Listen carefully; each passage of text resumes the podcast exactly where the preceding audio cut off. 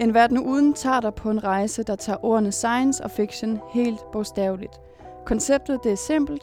Vi stiller spørgsmålet, hvad vil der egentlig ske med verden, hvis en af naturens elementer forsvandt helt fra jordens overflade? En verden uden er udgivet af Danmarks største fagforening for digitale naturvidenskabelige og ingeniører, IDA, og i samarbejde med det faglige netværk IDA Bioscience. Mit navn er Annelise Christensen. Jeg er biolog, og det er mig, der er vært for en verden uden. Hej, velkommen til En Verden Uden. Jeg sidder i dag på Naturhistorisk Museum, eller Statens Naturhistoriske Museum, sammen med Nina Lundholm. Og du er lektor og kurator for alle samlingen her på Statens Naturhistoriske Museum. Øh, velkommen til. Tak. Lige en varedeklarering, fordi vi kender jo faktisk godt hinanden. Mm-hmm. Øh, jeg har jo både skrevet min bacheloropgave her og mit speciale. Og vi kan jo nok godt begge to blive enige om, at alger ikke så ofte er i spotlyset. Ja, det kan vi godt. og efter min mening, og måske også din, at de faktisk er ret oversete. Ikke? Altså, selvom at de faktisk er så vigtige for naturen. Ja, ja når man tænker på deres sådan globale rolle, ikke? og hvor, hvor spændende de egentlig er, så synes jeg, de er lidt overset. Mm. Det er nemlig det, vi skal lave om på i dag. Så. Mm, godt. og det har jeg virkelig glædet mig til. Og som det allerførste spørgsmål, jeg ville stille dig, så øh, vil jeg høre, om du har en yndlingsalge, om du kunne fortælle, hvorfor. Ja, der er mange spændende alger, så det er svært at vælge. Men jeg har en yndlingsalge, som jeg synes er rigtig interessant. Fordi det er den mest komplicerede encellede organisme, øh, der findes. Det er en lille bitte encellet kræ, som kan svømme rundt. Den har svingtråde, flageller, så den kan svømme. Så kan den lave fotosyntese. Den har nogle grønkorn, eller kloplaster, ligesom planter, så den kan lave fotosyntese. Nogle af de her øh, kræ, de har grønkorn i sig hele tiden og kan lave fotosyntese. Andre, de bliver nødt til at spise nogle andre organismer for at få nye grønkorn. Så de her, de er ikke hverken dyr eller planter. Man kan ikke rubricere dem som dyr eller planter, for de kan faktisk begge dele. De kan lave fotosyntese, og de kan spise. Men derudover, så er den her gruppe af furalger, fordi den her gruppe, som jeg synes er rigtig spændende, det er nogle furalger. De har sådan nogle fuger rundt på cellen, hvor svingtrådene ligger i. Derfor kalder man dem furalger. De her furalger, de kan også øh, se. Så inde i den her ene celle, så er der et øje, eller man kalder det oceloid, men det er et øje, som er fuldstændig bygget op ligesom vores øje. Så der er en, en struktur svarende til nethinden, der er en struktur svarende til hornhinden og svarende til linsen. Fuldstændig ligesom vores øje. Men vores øje består af en hel masse celler. Men det her øje, det består af celledele. Så for eksempel nethinden, den er lavet af dele af et grønkorn. Og hornhinden, den er lavet af dele af mitokondrier, de der små organeller, som laver energi i, i cellen. Ikke? Så så har den lavet et øje. Og det her øje, man ved, at den reagerer på lys, og man ved, at den kan se. Det er der nogle svenskere, der har lavet øh, undersøgelser over. Men man ved ikke, hvor meget den kan se, og hvor langt den kan se. Det ved vi ikke endnu. Men vi ved, at den kan se. Så den her lille encellede kræ, den kan se ved hjælp af et meget, meget kompliceret øje. Og det den så gør, så den skal jo spise. Så når den, når den så har set et bytte, så har den inde i sig en harpun. Det er sådan øh, en struktur, der er opbygget af et forskelligt antal kapsler, sådan nogle projektiler, og øh, dem kan den skyde af, og så kan den skyde en, sådan en, et projektil eller en harpun af ind i sit bytte, og så er der modhager i, og så er der en snor, eller det er jo ikke en snor, men det er jo sådan en tråd, en fiber, og så kan den på en eller anden måde hive byttet ind mod sig og spise det. Nogle af de her øh, indcellede øh, kræg, de har altså nogle harpuner med mange projektiler, der kan være op til 50 i sådan en harpun, og andre af dem har bare et enkelt projektil i deres harpun. Og de har mange harpuner inde i selve sådan en celle. Så, så det her lille bitte kræg, det kan svømme, det kan lave fotosyntese, det kan jage, det kan se byttet, det kan skyde en harpun af, og det kan spise det.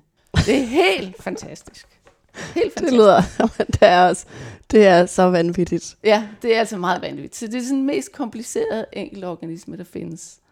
Helt sindssygt.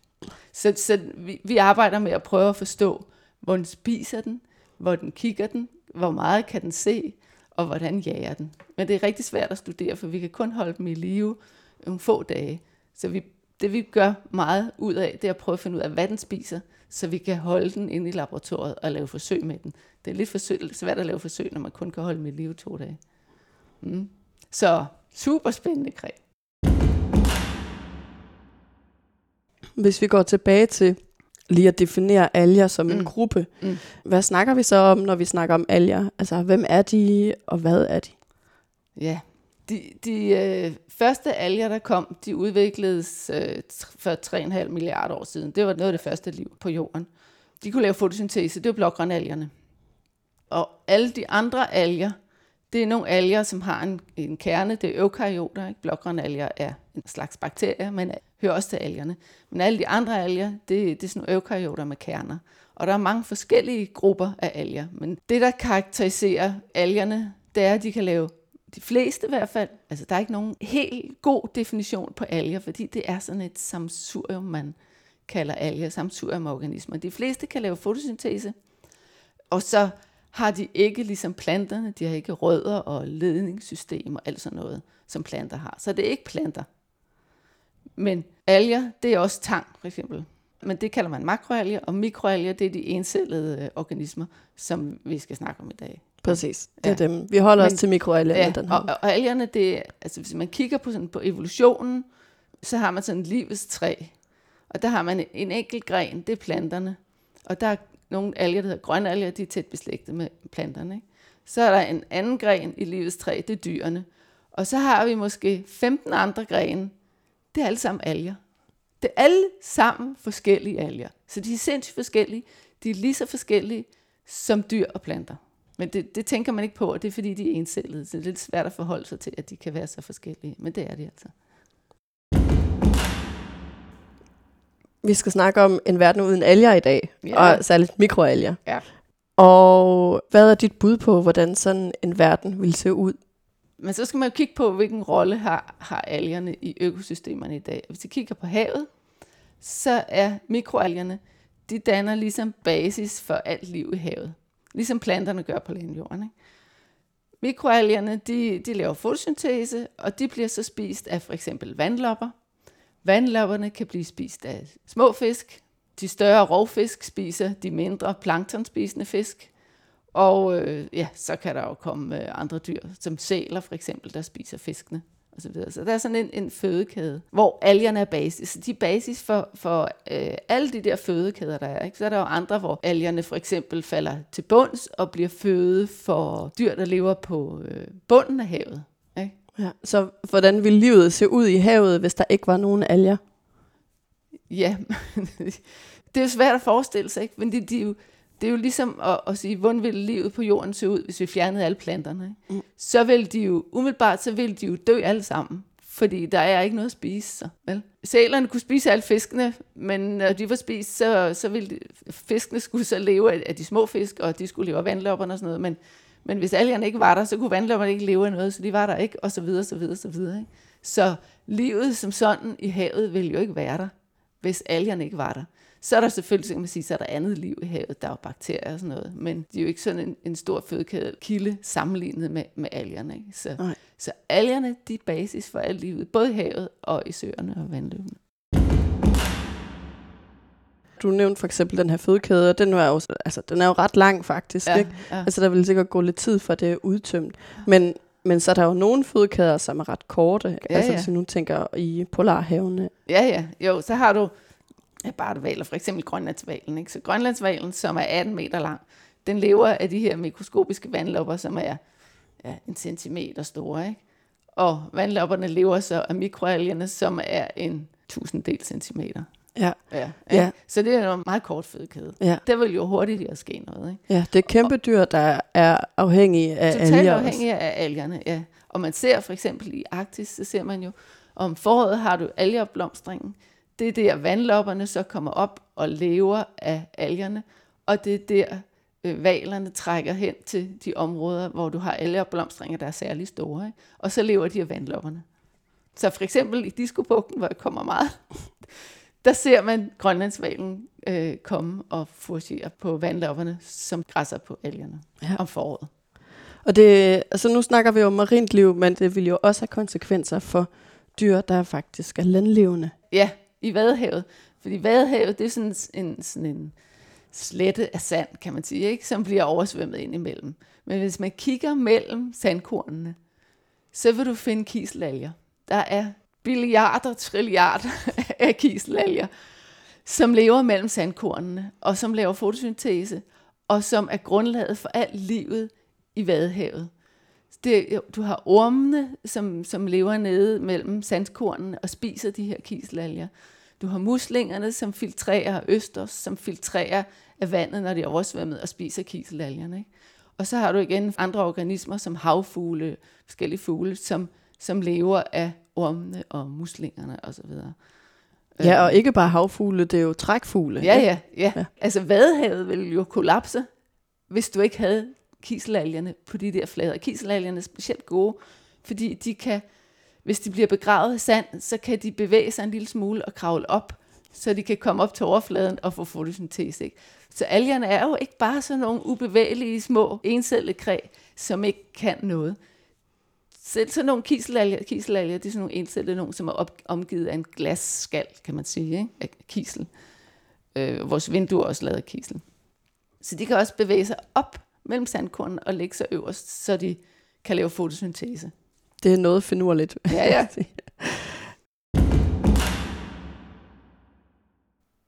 Men alger er jo ikke det eneste mikroskopiske liv, der findes i havet. Er der ikke nogen af de andre øh, organismer, som... Altså nu tænker jeg... Ja, det ved jeg ikke. Jeg tænker måske bakterier jo, jo, eller jo, jo. virus. Der er også andre sådan, øh, organismer, som ikke er alger, som ikke kan lave fotosyntese, som er heterotrofe, som spiser mikroskopisk liv. Ikke? De findes jo også, både i havet og i landjorden. Men hvis vi sådan skulle tænke, at vi fjernede alle algerne, det er algerne, de laver ilt ikke? også. Så, så øh, ilten vil jo ikke forsvinde øjeblikkeligt, der vil sikkert gå meget lang tid. Men det er jo dem, der har skabt ilten oprindeligt. Det var jo altså, oprindeligt, da jorden blev skabt. Det bliver en lang historie. Ja. så var der jo ikke noget ild på jorden, øh, og der var øh, masse UV-lys. Men så kom øh, blågranalgerne der for 3,5 milliarder år siden, og begyndte at lave ilt. Og noget af den ilt blev så lavet omdannet til ozon og lagde sig i ozonlaget rundt omkring vores jord, sådan at der ikke trængte så meget UV-lys øh, ned. Så der var basis for liv. Men algerne, både blågrønalgerne og senere alle de andre alger, der blev udviklet, er jo ansvarlige for, at der blev dannet en ildrig atmosfære, sådan at der kunne blive dannet flercellet liv. Ikke? Men den her iltproduktion har jo stået på i 3,5 milliarder år, hvor der er blevet dannet ilt, som er lagret i vores atmosfære og i havet. Så ilten vil ikke forsvinde på et øjeblik. Men hvis vi nu tænker os, at algerne også er basis for den her ilt, ikke? og hvis vi fjerner algerne og derved også ilten, så vil der jo kun være bakterier og amøber og sådan noget liv tilbage. Ikke? Fordi ja. alle de andre organismer vil jo være afhængige af den ilt, som er i vandet. Og hvis algerne ikke er der til at lave den, så vil den på et eller andet tidspunkt, nok rigtig lang tid, men det er jo så noget andet, forsvinde. Øh, og så vil vi have sådan en, en suppe af, af sådan noget mikroskopisk liv, som kan leve uden ilt. Ja. Ja. Ja, bare lige for at vende tilbage til det der med, hvad der er der så specielt ved, ved organismer, der kan lave fotosyntese. Mm, altså, mm, vi ja. har jo faktisk et liv, hvor kulstof er centrum for mm, alt det liv, vi har. Ja, øh, ja, ja. har. og det er jo netop fotosyntesen, som sørger for, at koldioxid, som er sådan en gas, den faktisk bliver indbygget i, lavet om til noget organisk stof sammen med vand, ikke? og andre atomer også. Ikke? Men så bliver det lavet om til organisk øh, stof. Så det er jo en helt speciel ting, at vi fik udviklet evolutionært fotosyntese. Ja, det er det, der har gjort alt andet liv muligt, ikke? Jo, øh, altså der var jo andet liv. Der var Ja. jo heterotroft liv også ja. før. Altså liv, som ikke er afhængig af fotosyntese og ilt. Øh, Og anaerob liv, ikke? Anaerobe bakterier og sådan noget findes jo. Men alt det her liv, vi jo sådan kender, og som vi normalt betragter som, som det, det der er livet, altså planter og dyr, de vil jo ikke findes. De vil ikke være her i den her verden, hvis vi ikke havde haft algerne. Lad os lige komme ind på, hvad det ville have af konsekvenser for mennesker. Ja, hvis, ja, det kunne man jo godt tænke sig. Hvis nu algerne forsvandt, og det er den basis, som algerne danner for livet i havet, ikke? så vil vi jo ikke, hvis algerne ikke var der, så vil vandløberne ikke have noget at leve af og så videre, og fiskene vil jo heller ikke være der. Og alt det marine liv vil ikke være der. Så alle dem, som er afhængige af de her marine produkter, vi får fra havet, de, de, de vil have et problem. Ikke? Og vores landjord øh, vil nok have problemer, i hvert fald med den måde, vi driver landbrug nu på, at lave føde nok. Så det marine liv er også vigtigt for os mennesker. Ja, som fødekilde. Som fødekilde, det er det. Bestemt. Også det. En sidste konsekvens, som jeg tror, de fleste øh, ikke tænker særlig meget over, mm. øh, det er, at alger jo har en kæmpe stor betydning for vores CO2-niveau i atmosfæren. Øh, hvordan er det, det hænger sammen? Ja, ja, men, ja, altså algerne er ansvarlige for halvdelen af jordens fotosyntese. Så halvdelen af jordens fotosyntese, den varetager planterne, og den anden halvdel, den varetager algerne. Så er det øh, makroalgerne, eller tangen, den får, står for en meget lille del. Så det er især mikroalgerne, som er ansvarlige faktisk for halvdelen af jordens fotosyntese. Og det er jo ved fotosyntesen, at vi binder CO2. Så halvdelen af den CO2, der bliver bundet ved fotosyntese, bliver bundet af algerne. Så på den måde er de jo selvfølgelig rigtig vigtige. Men så afhænger det jo, hvad der så sker med de her mikroalger bagefter. Ikke? Fordi nogle af dem vil jo så blive spist af vandløber og fisk osv., og, så videre, og når de bliver nedbrudt, så bliver CO2'en frigivet igen til atmosfæren. Ikke? Men det, der har været meget fokus på i nogle år, det er, at øh, nogle af de her alger vil falde til bunds, og hvis de falder til bunds ude i dybhavet, så vil de komme ud af cirkulation, så vil det ikke være noget, der vil kunne blive bragt op igen. Altså hvis de falder til bunds i vores farvande, så vil de kunne blive bragt op igen af en storm og komme op og så blive nedbrudt. Men hvis, hvis alger falder til bunds i dybhavet, så vil de komme ud af cirkulation, og så vil de ligge dernede. Og så vil deres CO2 ikke blive frigivet igen. Så derfor har man spekuleret på, om man kunne øge den andel af alger, som falder til bunds i dybhavet. Og det har man faktisk lavet nogle forsøg med. Fordi i Stillehavet og i øh, havet rundt om Antarktis, der er jernmangel. Øh, så derfor har man forsøgt sig med sådan nogle forsøg, hvor man simpelthen spreder jern ud i, i havet, fordi det er jernet, der begrænser mængden af alger. Så, vil, så har man øget mængden af alger i et område, og så øh, håbede man på, at så vil flere alger falde til bunds. Men det er meget svært at måle på effekten af, hvor meget der falder til bunds i havet. Det er ikke helt nemt at afgøre. Fordi mange af de alger, der bliver produceret, vil jo så blive spist af vandløber og andre kræ og gå videre i fødekæderne eller blive nedbrudt af bakterier eller sådan noget. Ja. Så de vil ikke falde ud. Men ud over det, så er det jo et kæmpe forsøg, man vil lave med, med havet, og bare at sprede jern ud for at få flere alger. Ikke? Fordi så vil du måske få en, en kaskade-effekt længere op i fødekæden. De her alger, der er så kommet op, de har jo forbrugt nogle, nogle af de næringsstoffer, der, der har været. Så de er så ikke tilgængelige senere. Det vil sige, hvis man så kunne gøre det, teknisk set sprede jern ud, så på et tidspunkt, så bliver der jo mangel på nogle andre næringsstoffer. Ikke? Så får man ikke et grønt hav med masser af alger, så får man et blåt hav, hvor der mangler alger, fordi alle de næringsstoffer, der så skulle have været, de er der jo ikke længere, fordi de er faldet ned i dybhavet. Ja. Og hvad der egentlig sker, når man gøder, kan man sige, med jern i et område, det har jo kaskader ud i økosystemerne, ikke kun i det område, du gøder, men i de tilsluttende havområder, fordi de er jo ikke bare, man har ikke et isoleret havområde, det er jo forbundet med havområder andre steder. Ikke? Ja, så man piller faktisk ved en eller anden balance, der har udviklet sig ja, over ja. mange millioner år. Ikke? Ja, jo, og derudover, hvis du så skulle sprede, altså det er jo en kæmpe teknisk øh, indsats, hvis man skulle have skibe ud, der spredte jern ud, og senere også andre næringsstoffer, det skulle ikke bare være et år, det skulle være gennem mange år. Ikke? Så, men der har været nogle forsøg rundt omkring. Øh, men, øh, et lille quick fix. Ja, det ville være smart, hvis det var et quick fix. Man ja. er blevet enige om, at konsekvenserne er uoverskuelige, og betydningen ja. kender man ikke rigtig. Det er svært at afgøre. Men det er klart, at man på en eller anden måde undervurderer nok, tror jeg, hvor meget af det CO2, der faktisk bliver trukket ned i havet. Altså hvis vi nu tænker på den der balance, der er mellem atmosfære mm. og hav af CO2, så sørger algerne for, at havet kan blive ved med at trække CO2 ud af atmosfæren. Mm. Er det ikke rigtigt forstået?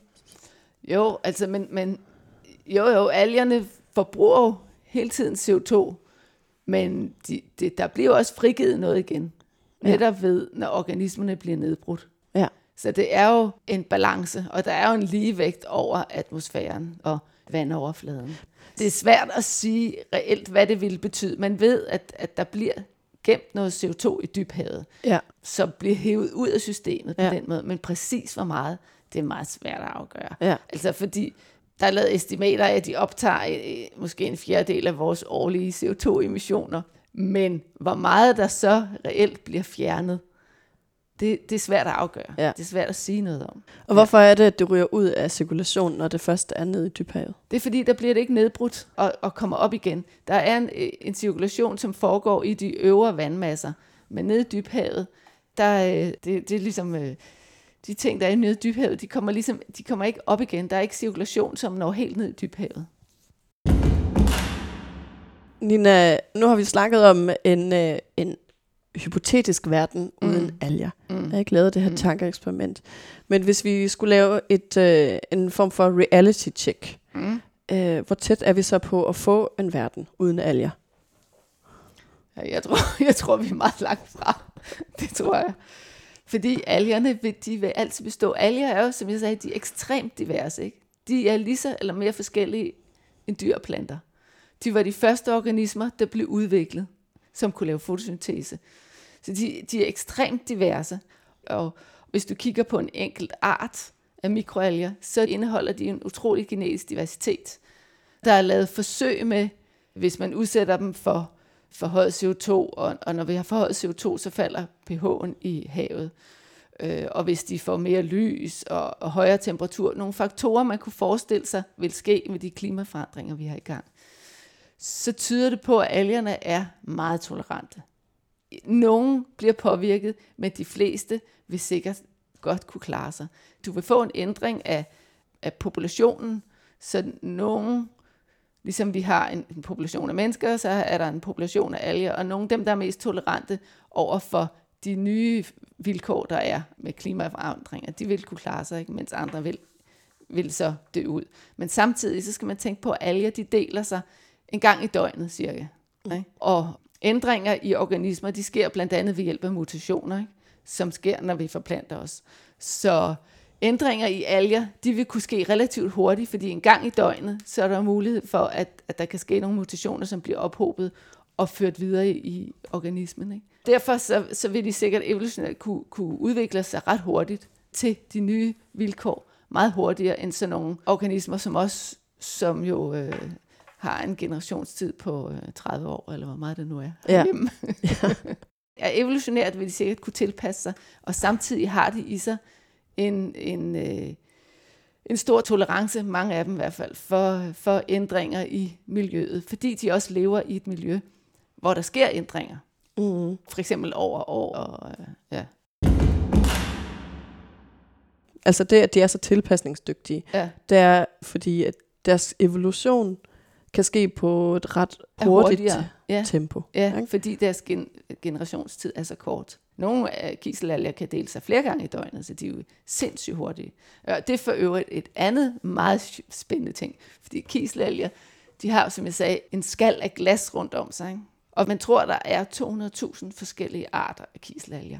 Og alle de her kiselalger, de har et meget fint mønster i skallen, sådan på nanoniveau. Og alle de her 200.000 alger har et forskelligt mønster i skallen, fordi det er det, man bestemmer dem på. Ikke? Det er helt vildt at tænke sig, at der er sket evolutionært en udvikling med et mønster i sådan en glasskal, som er blevet til 200.000 forskellige former. Ikke? Man ved ikke rigtig hvorfor, men man tror, det har noget med at gøre, hvordan de udnytter lyset. Øhm, ja. Så der er, ja, der er sindssygt mange spændende ting ved alger. Har du nogensinde så følt, at, at det her med at opdele øh, alger i arter og subarter og sådan noget, at det kan blive sådan helt meningsløst, fordi det netop er på detaljeniveau så meget, og at der er så meget variation. Ja, og, og man kan sige, at det er encellet kræ, og hvad, spiller, hvad rolle spiller de, om de hedder X eller Y, ikke? kan det ikke være ligegyldigt. Men de er jo også fysiologisk forskellige. Nogle af dem, for eksempel nogle af de kiselalger, jeg arbejder med, de kan også lave toksiner. Der kan være to nært beslægtede arter, hvor den ene laver toksiner, og den anden ikke gør. Og nogle af de her toksiner, de kan ophobes i fødekæderne og have konsekvenser for havfugle, for pattedyr, også for mennesker, når vi spiser dem. Øh, Ja, og vi kender også nogle af de her alger, er jo giftige. For eksempel der har vi hørt om blågrønalge og blomstringer og sådan noget. Ikke? Mm. Men det er også i nogle perioder, hvor man ikke høste muslinger, for eksempel, fordi så ophober de de her toksiner. Ikke? Så for os kan det også være vigtigt, om vi har den ene art eller den anden art. For det kan betyde noget for, om vi får toksiner i muslingerne. Ja. Ja. Og så er det jo vigtigt for at få en forståelse af, hvordan de her økosystemer fungerer. Fordi det er jo basis for, for alt livet. Ikke? Ja. Så vi skal jo have en eller anden forståelse af, hvordan er det, det fungerer, og hvor- hvorfor fungerer det sådan. Og, Ja, fordi det er jo så det, jeg så vil spørge dig om, ikke? Fordi nu, når de så er så tolerante, betyder det så, at alger er helt upåvirket af ting som nej, klimaforandring? nej, nej, nej, nej. Det, og det er jo, vi har jo kun undersøgt en brøkdel af de her alger for deres tolerance. Men det, vi, det, det tyder på nu, er, at de fleste er ret tolerante. Ikke? Men vi kan jo også godt se, at efterhånden som temperaturen stiger, også i havet, så ser vi, at flere og flere øh, af alger på vores breddegrader, de vandrer nordpå. Så vi ser dem oppe i Arktis efterhånden, ikke? og vi ser flere og flere af dem. Og vi kan se, at der kommer flere og flere opblomstringer i Arktis også, af nogle af de her alger. Og hvad det så betyder, det ved vi så heller ikke. Vel? Men vi kan godt se, at der sker ændringer i deres udbredelse. Ja. Det kan vi godt se. Ja. Ikke Øh. alle sammen, men af nogle af dem. Sådan helt grundlæggende, øh, fordi du snakkede om, at de var ekstremt diverse. Mm. Øh, har vi et bud på, måske hvor mange arter, der findes af alger? Nej, det, kan, det, det, det har jeg ikke. Jeg Men kan en gruppe af alger, som var kiselalger, Ja, de er jo... der, lige nu, der er vist beskrevet omkring 10.000, tror jeg. Ikke? Ja. Men man mener, der er 200.000. Og sådan er det jo med mange af de her algegrupper. Vi, vi, vi, vi ved, der er, der, der er beskrevet et vist antal arter, men for de mange af algegrupperne, så er der jo mange flere arter, end vi har beskrevet. Netop fordi de er svære at studere. Man skal bruge mikroskop for overhovedet at se dem. Ikke? Og så for at studere dem nærmere, så skal man bruge elektronmikroskop for at se, hvordan de ser ud og kunne kende dem fra hinanden. Ikke? Og så hvis man skal lave den af på dem, hvis man skulle lave det på os, så tager man bare en vævsprøve, det er nemt nok. Ikke? Men hvis du skal lave det på en mikroalge, så det man gør er, altså, så tager man en enkelt alge ud af suppen i havet, renser den flere gange, så man er sikker på, at man kun har den lille alge. Så putter man dem i noget havvand med nogle næringsstoffer og vitaminer og sådan noget. Og så vil den dele sig en hel masse gange. Og så har vi en kulturalger, og dem kan man så begynde at kigge på og finde ud af, hvad er den der ene, vi pillede ud, hvad er det så egentlig? Ikke? Så det er en lang proces. Så Ja. derfor er vi, vi er lidt bagud, kan man sige. Så vi har vi tænker op mod 200.000 forskellige arter bare inden for kiselalger. Ja, ja. Og så er der inden for den enkelte art også ekstremt meget variation omkring, Ja, ja. Sådan, hvordan de reagerer på forskellige miljøpåvirkninger. Ja, ikke? jo. Altså det er vel det, der er nøglen til, at de faktisk klarer sig så godt på miljøpåvirkninger. Ikke? Jo, jo, jo. Ja. De er fysiologisk, de indeholder sådan en, en stor fysiologisk diversitet, kan man Ja. ja. sige, ikke? eller kapacitet til sammen. Ja. Mega fedt. Ja, ja. Så når så. Alt andet, øh, jeg tænker lidt, at øh, Ja, når alt andet klipper, så har vi algerne tilbage. Ligesom det var dem, der startede livet. ja, det Ja. starter og slutter. Ja, og vi havde jo også, der var jo, øhm, man kan sammenligne det lidt, der var det der meteornedslag for 65 millioner år siden, ikke? da dinosaurerne døde. Der kom der et kæmpe nedslag, og så kom der materiale op, som dækkede øh, indstrålingen af lys til jorden i op mod et år, eller måske længere. Ikke? Og det gjorde jo at fotosyntesen. Alle de fotosyntetiserende organismer kunne ikke eksistere. Så planterne kunne ikke leve jo, og det var jo blandt andet derfor, at de store dinosaurer, som havde øh, brug for meget, de, de er sikkert døde. Ikke? Men der har man jo sådan et eksperiment, fordi der døde mange af mikroalgerne også, men mange af mikroalgerne overlevede så den her, det her meteornedslag ved at lave hvilestadier, og de kan så overleve mange år dernede i, i havbunden, og så, da, når der igen kommer lys, så er de klar. Så, så de er robuste på mange måder. Om det er fedt.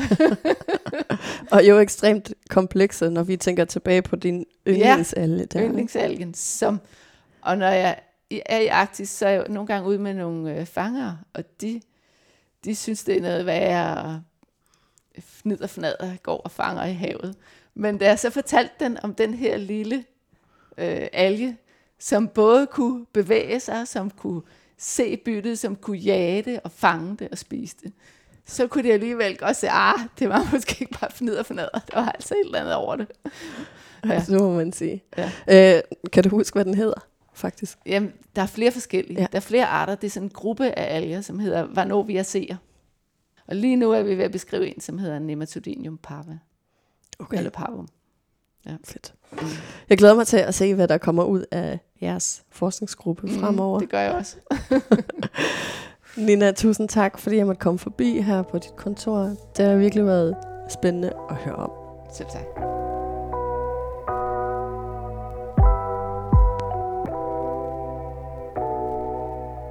Du har lyttet til En Verden Uden, som udkommer hver 14. dag.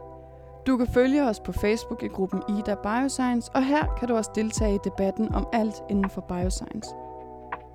Du kan også skrive til mig på enverdenuden gmail.com, og du kan abonnere på podcasten via din favorit podcastudbyder. En Verden Uden er en af flere podcasts, der udgives af Danmarks største fagforening for digitale, naturvidenskabelige og ingeniører, IDA. Du finder alle IDAs podcasts podcast på ida.dk-podcast. Jeg hedder Annelise Christensen på genhør om 14 dage.